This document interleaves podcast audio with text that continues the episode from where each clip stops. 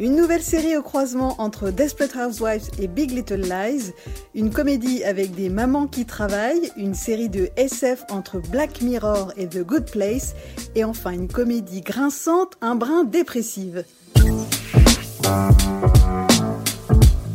Salut à tous et bienvenue dans ce Y'a quoi de bien épisode huit en vidéo.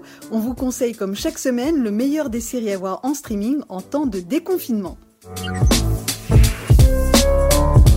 Bonjour à tous, aujourd'hui je vais vous parler de Little Fires Everywhere qui sera disponible sur Amazon Prime Video. C'est l'histoire de deux familles dans la banlieue de Cleveland à l'été dix-neuf cent quatre-vingt-dix-sept. D'un côté, Mia, artiste et mère célibataire, tente d'élever seule sa fille, et de l'autre, Elena, journaliste et mariée, quatre enfants et un poil psychorigide. Peu à peu, la tension entre ces deux femmes que tout oppose va augmenter jusqu'à un point de non-retour. La série emprunte beaucoup à Desperate Housewives ou Big Little Lies et met en évidence une Amérique peu reluisante qui est marquée par un racisme systémique et par une fracture de classe qui semble absolument irréparable.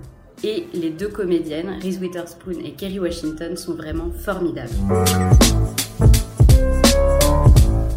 Cette semaine, je vous propose de rattraper Workin' Moms, dont la quatrième saison vient de débarquer sur Netflix.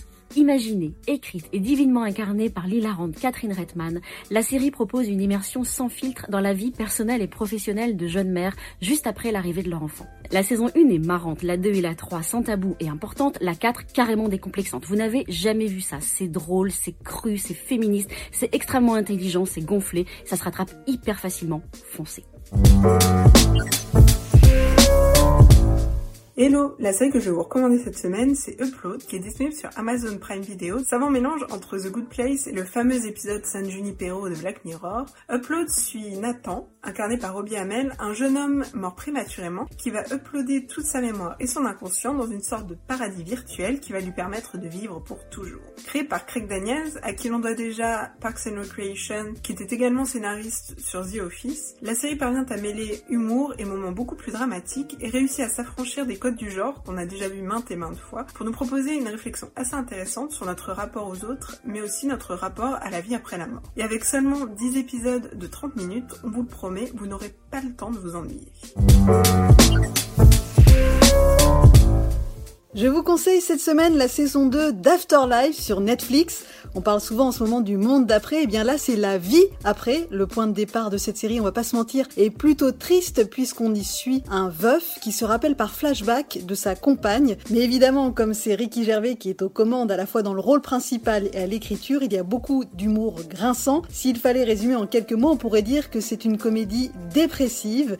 Derrière un fond dramatique, il y a des répliques qui font mouche et des personnages que vous n'êtes pas prêt d'oublier. En tout cas, laissez-vous tenter par Afterlife, c'est la saison deux déjà sur Netflix, mais il n'y a que six épisodes de trente minutes, donc si vous n'avez pas encore vu la première saison, elle se rattrape très vite et c'est disponible sur Netflix.